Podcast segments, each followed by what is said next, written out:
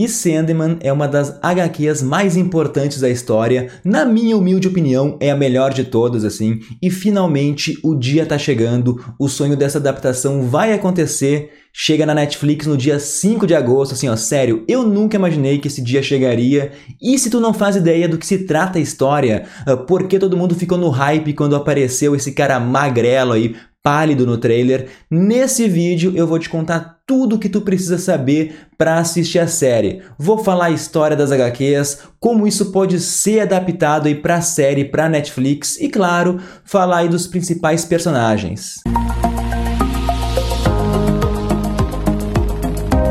E caso seja a tua primeira vez aqui no canal, eu sou Leandro Viana. A primeira coisa que vocês precisam saber de Sandman é que o gênio por trás disso tudo é Neil Gaiman. E aqui ele vai trazer assim vários temas, mitologias e explorar todos os limites da criatividade. E a história é tão foda assim que Sandman foi a primeira HQ a entrar na lista dos best-sellers lá do New York Times. Mas sem enrolação, o que é? Quem é Sandman? Bom, ele tem vários nomes, como por exemplo Morpheus, Kaiku e Sonho, e como o nome já diz, o seu domínio é o sonhar, o reino dos sonhos, e é lá assim onde o Sandman dá vida aos nossos medos, fantasias. É para onde todos vão quando sonham, quando dormem. E ele também faz parte de um grupo seleto chamado de Perpétuos, que são entidades que existem desde sempre e são seres muito, muito poderosos. Ao todo, são sete irmãos e eles são destino, desejo, delírio, desespero, destruição, morte e, óbvio, né, o sonho, o Sandman. Resumindo, Sandman é quase tão antigo quanto a própria existência, surgiu quando as primeiras formas de vida começaram a sonhar, e ele extrai então força dos sonhos e tem a capacidade de moldar eles à sua vontade. Na série, quem vai dar vida ao nosso protagonista, o sonho, é o ator Tom Sturridge, que é mais conhecido pelo filme Na Estrada, e o Neil Gaiman falou assim que se emocionou com o primeiro teste de câmera do ator. Então aí, vamos confiar, vamos botar fé que vai dar certo. Em primeiro lugar, Sandman fazia parte da editora Vertigo, que é o selo adulto da DC, então é bem comum assim a gente ter menções a heróis e vilões. E aqui a história principal contém 75 edições que são divididas em 13 arcos, que a gente encontra a história principal mesmo, fundamental, que durou desde 1989 até 1996. E como eu disse, é uma das obras mais aclamadas da história. Depois tem diversas outras HQs que vão complementar, enriquecer toda a mitologia que Sandman construiu. Ah, vocês sabem aquela série Lucifer que agora também passa na Netflix? Então, esse personagem é o Lúcifer das HQs do Sandman, né? Que abandonou o inferno e tal, mas as séries não vão ter ligações. E diversas vezes se ouviu história que iam adaptar a trama de Sandman para filme, para série, mas nunca assim nada saiu do papel porque é algo muito complexo realmente, e a Netflix foi lá, bateu no peito e fez assim, ó. Eu tô com um pouco de medo, mas se a Netflix acertar, se preparem meus amigos, assim, ó, vai ser uma das melhores séries da vida. Que época assim para se viver. E a primeira temporada deve abordar aí todo o primeiro arco de Sandman que se chama Prelúdio e Noturnos que são ao total 8 HQs, e deve pegar também quase todo o segundo ou todo o segundo arco, que é Casa de Bonecas, que daí são mais 7 revistinhas lá. Bom, se tu chegou até aqui, então dá teu like verso no vídeo, te inscreve no canal, ativa o sininho, tudo isso para ajudar o Nerdverso. E agora é hora da explicação das HQs, falar um pouco dos personagens, dos atores. Vamos lá, porque tudo começa na época da Primeira Guerra Mundial, onde somos apresentados a um culto, a Ordem dos Antigos Mistérios, que é liderada pelo Roderick Burgess. Tudo isso assim com o intuito de capturar a morte, porque o Burgess ele almejava a imortalidade. Só que algo lhe dá errado nesse ritual e ao invés de capturar a morte, eles pegam o irmão dela, que é o Sandman. O motivo pelo qual ele é facilmente capturado não é explicado nesse momento, mas ele está enfraquecido justamente pelo período da Primeira Guerra Mundial, né? Tem milhares de sonhos problemáticos, ao mesmo tempo assim sonhos perdidos, e nisso o Morpheus ali ele se viu sobrecarregado, confuso e também foi ingênuo demais, né? E acabou nessa armadilha que nem era para ele. E daí o pessoal do ritual, sem saber o que fazer com aquele ser, o Sandman, ele ficou preso por 70 anos em uma redoma de cristal e isso a gente já vê no trailer aí. Eu tenho fé que essa adaptação vai ser boa, pessoal. Só que imagina, né? Ele é o sonho, então com ele preso, o mundo vira um caos, as pessoas não conseguem dormir, não sonham, outras caem em sono eterno. Então na série talvez a gente possa ter assim o foco em algumas pessoas para ver a realidade do problema mesmo. Algo muito importante aqui é que o Sandman, ele tem três artefatos que são a algibeira, o elmo e o rubi. E o Burgess e toda a seita pegam esses artefatos que durante ao longo de 70 anos vão ser vendidos, roubados, contrabandeados, né, e tudo mais assim.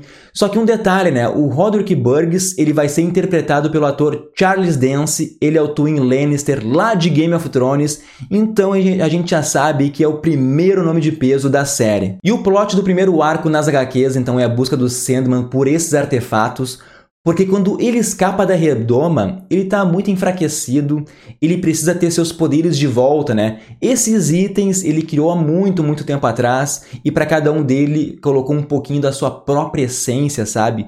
Mas resumindo esses artefatos místicos, o elmo ele foi feito com fragmentos de um antigo deus. Já o rubi do sonho tem uma fonte de poder ilimitada, ele pode manipular, distorcer a realidade, criar sonhos, pesadelos e também a gente tem por último aí a algibeira, que possui então a areia infinita, que permite adormecer as pessoas. Bom, então depois que o Sandman ele consegue escapar daquela redoma de cristal, daquela prisão mística, ele retorna para o seu reino, né, que é a dimensão do sonhar, porque, como eu já falei, ele precisa então coletar, resgatar os artefatos mágicos para recuperar as forças, para reconstruir o próprio reino, né, que deixou o mundo em caos ali, e também para se vingar das pessoas que aprisionaram ele.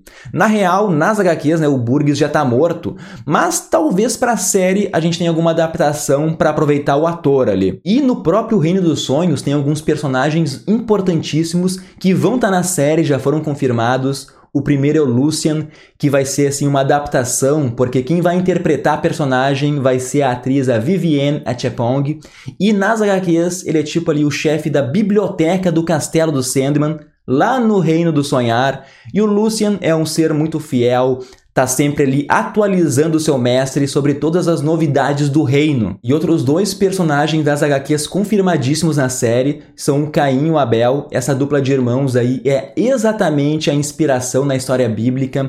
Eles vão viver no reino dos sonhos aí repetindo esse padrão que é um ser o assassino e o outro ser a vítima e por toda a eternidade. Então isso pode trazer aí momentos engraçados e ao mesmo tempo também meio macabro, sabe? E nas HQs, o Caim ele é responsável lá pela Casa dos Mistérios e quem vai interpretar o personagem vai ser o ator o Sanjeev Bhaskar, que é do filme Yesterday. Enquanto o Abel, né, ele é o responsável pela Casa uh, dos Segredos e quem vai dar assim vida ao personagem é o Azim Chowdhury, que fez aí Black Mirror. Então, quando o Sandman ele volta do Reino dos Sonhos, esses personagens botam ele a par de tudo que aconteceu nesses 70 anos, né, que o Sandman passou longe. Ele descobre então que sem ele o reino foi se apagando ali e com a ajuda então de uma trindade de feiticeiras, ele começa a missão de achar os três artefatos artefatos e reconstruir o seu reino. Então a algibeira esteve em posse do Constantine, sim, o herói da DC. Eu disse esteve, né? Porque o Sandman e ele saem juntos para procurar esse item mágico e encontram na casa da ex-namorada do Constantine, que ficou ali viciada e se deixou destruir pelos sonhos da areia. Bom, a Netflix não vai poder usar o Constantine aqui porque tem todos os direitos envolvendo a DC e tal, né? Mas vamos ter uma adaptação. Nessa parte entra Joanna Constantine, que que deve ter algum parentesco aí com o ocultista, né? E a atriz Jenna Coleman vai interpretar a personagem e ela é conhecida por filmes como Capitão América, o primeiro filme lá, e também pela série Vitória, A Vida de uma Rainha. Depois de conseguir algibeira, então, com a areia ali, é a vez do Morpheus descer até o inferno em busca do elmo. Lembrem que o Morpheus, né, o Sandman, ele ainda está muito debilitado, o inferno agora lá é um triunvirato, né? Lúcifer, Beuzebu e o Azazel dividem o poder do reino e todos os demônios lá são convocados e o elmo é encontrado com um duque do inferno chamado Corozon. E para recuperar o elmo, o Sandman aceita um desafio ali que é simplesmente genial. É uma disputa de realidade, é um jogo de palavras, é um momento clássico que eu quero ver como eles vão adaptar para a série isso. Óbvio que o Sandman ganha, e aqui é importante salientar, né, que o Lucifer como eu já falei nas HQs, né? Ele abandona o inferno, é o mesmo daquela série lá daquele bonitão da Netflix, mas vai ter uma adaptação para cá, porque quem vai fazer o Lucifer em Sandman vai ser a atriz Gwendolyn Christie, famosíssima aí pelo papel de Brienne de Tarth lá em Game of Thrones. Ela também foi a Capitã Phasma aí na última trilogia Star Wars. E agora só falta o Rubi, né, que ele foi roubado lá na década de 30. Uma das pessoas que roubou o Rubi foi a Ethel Cripps, que em 1989 ela encontrou seu filho no asilo Arkham e presenteou ele com um Rubi. E aqui o Neil Gaiman então pegou um vilão ali da Liga da Justiça para ser esse tal filho. É um vilão bem secundário, ele se chama John Dee ou Doutor Destino. Não vão confundir com o da Marvel, aquele é mega poderoso, né? Mas enfim, o John Dee, ele recebeu o Rubi e no passado ele era um gênio, ele conseguiu manipular esse Rubi do sonho, ele usou esse artefato gerado pelo Sandman para materializar os maiores medos e desejos das pessoas em sonhos. E daí a gente entra no arco mais sombrio de Sandman, na trama 24 horas, que dizem que vai acontecer pelo episódio 5 da série, o John Dee, então, ele sai do asilo Arkham, ele entra lá numa lanchonete comum e começa a observar e afetar as pessoas que estão naquele estabelecimento. E daí ele distorce a realidade, ele usa as pessoas como brinquedo, faz os maiores medos se tornarem pesadelos. Então, por 24 horas, ele faz isso até que as pessoas ali matem umas às outras ou cometam suicídio. E todas essas cenas escancaram a loucura, o terror, a complexidade da obra. E eu espero algo no mínimo épico para esse episódio. O John Dee, então, ele vai ser interpretado pelo ator o David Tellez, que é conhecido como Professor Lupin, o Remo Lupin lá de Harry Potter. E também fez Mulher Maravilha. E no final disso, o Sandman, ele chega na lanchonete e mesmo ele restabelecendo a realidade que foi distorcida naquele local, não tem como ele reverter assim as mortes que aconteceram nessas 24 horas de puro terror. E resumindo aqui o Sandman e o John Dee, eles têm uma batalha no qual o John Dee, ele quebra o Rubi pensando que isso vai matar o Morpheus ali, mas o que acontece é justamente o contrário. Todo o poder do Rubi volta para o Sandman. Nosso Morpheus considera que essa vitória aconteceu assim por causa do que o John Dee fez, né? Ele não acha que teve mérito e mostrando daí um incrível ato de misericórdia, ele devolve o vilão lá pro asilo Arkham. Esse é o primeiro arco que termina com o Sandman refletindo sobre tudo que aconteceu na vida ali, sendo visitado pela sua irmã a morte eles vão falar sobre depressão e a morte meio que fala pro Sandman que ele tem então que explorar, tem que ver o mundo assim depois que ele perdeu esses 70 anos preso. A morte vai ser interpretada pela atriz a Kirby Howell e a personagem nas HQs ironicamente é cheia de vida, alegre, diferente né, de como sempre é retratada por aí como sendo algo terrível ou até triste. Só que a primeira temporada da Netflix também vai beber um pouquinho do arco A Casa das Bonecas, que tem uma premissa bem simples, gira em torno de um vórtice dos sonhos que nada mais é ali que um ser que ele consegue unir a imaginação, os sonhos de todas as pessoas que ele conhece e que isso vai culminar na destruição do mundo. A não ser óbvio que esse, que esse ser, esse vórtice dos sonhos, seja morto. Então eu acredito que esses dois arcos vão ser contados ao mesmo tempo, Talvez esse tempo que o Sandman ele passou preso ali fez esse vórtice surgir. Então, depois que ele conseguir recuperar os três artefatos mágicos, ele vai se dedicar a essa história. E no começo dessa HQ, o Sandman ele descobre então que quatro criaturas que ele criou lá no mundo dos sonhos, elas desapareceram, estão faltando, sumiram, e uma delas é o Coríntio. É uma entidade maligna que nas HQs aparece sempre de óculos escuros, e o grande detalhe, pessoal, é que esse personagem, ele não possui ali os olhos no lugar dos globos oculares. Existem uma, duas bocas, né, uma em cada olho, cheia de dentes, e daí ele utiliza para falar, para comer. É uma doideira assim. E quem vai interpretar o personagem é o ator Boyd Holbrook, que ele ficou conhecido pela série Narcos e também apareceu lá no filme Logan. Eu não vou ficar dando spoiler, né? Só quero situar alguns outros personagens e atores confirmados, que no caso tem a Rose Walker. Ela vai viajar para Inglaterra com a mãe para conhecer a misteriosa Unity Kincaid, que é uma senhora que foi acometida pelo sono enquanto Sandman estava preso. E depois também vai partir uma jornada em busca do irmão, o irmão mais novo que está desaparecido. Quem vai interpretar Rose Walker é uma novata, é a atriz Akil Ha.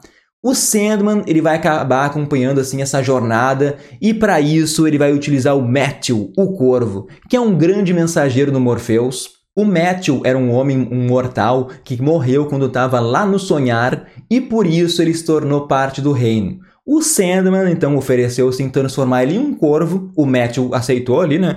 E quem vai dar voz ao corvo é o ator o Patton Oswalt, bem conhecido pela série Agents of S.H.I.E.L.D. e que já dublou aí diversos personagens. E o mundo dos sonhos do Sandman tem um zelador que é o Merv, cabeça de abóbora, e vai ser dublado pelo incrível, espetacular Mark Hamill, nosso eterno Luke Skywalker. O Merv é um fumante mal-humorado, tá sempre reclamando do Morpheus. Outro personagem que vai ter é o Gilbert, que é um misterioso morador de uma pousada que a Rose ela vai se hospedar enquanto está procurando o irmão mais novo, e o Gilbert decide então ajudar ela nessa jornada. E quem vai interpretar o Gilbert é o ator Stephen Fry, conhecido por V de Vingança e também pelo Guia do Mochileiro das Galáxias. E sim, vamos ter outros perpétuos confirmados, outros irmãos do sonho, né, do Sandman. O primeiro é Desejo, é um dos que mais dá trabalho aí, tem o péssimo hábito de interferir na vida dos irmãos, gosta de jogar com as outras vidas ali sem se importar com as consequências e vai ser interpretado por uma pessoa não binária que é a Mason Alexander Park, que fez aí Cowboy Bebop da própria Netflix. E o outro perpétuo é o desespero, que é responsável por causar miséria e agonia aos seres vivos. Ele adora ficar observando através de espelhos do reino dele as pessoas desesperadas. Então, o desespero e o desejo são gêmeos. Isso faz sentido que os dois personagens sejam apresentados juntos.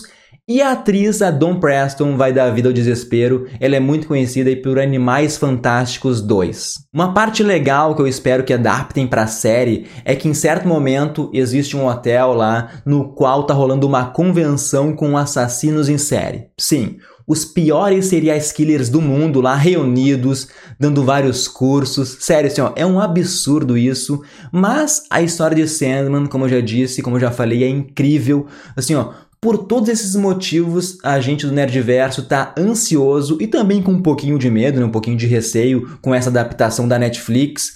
É preciso ter muito carinho nos detalhes e como isso vai ser adaptado, porque, como eu já disse, a história em si é muito complexa. Mas, pessoal, vamos ter fé. Comentem se vocês já leram as HQs, estão ansiosos pela série como nós, ou até se querem que a gente traga aqui para o canal um resumo, né, uma explicação dos outros arcos. Fica ligado no Nerdverso, uma boa semana a todos e até a próxima!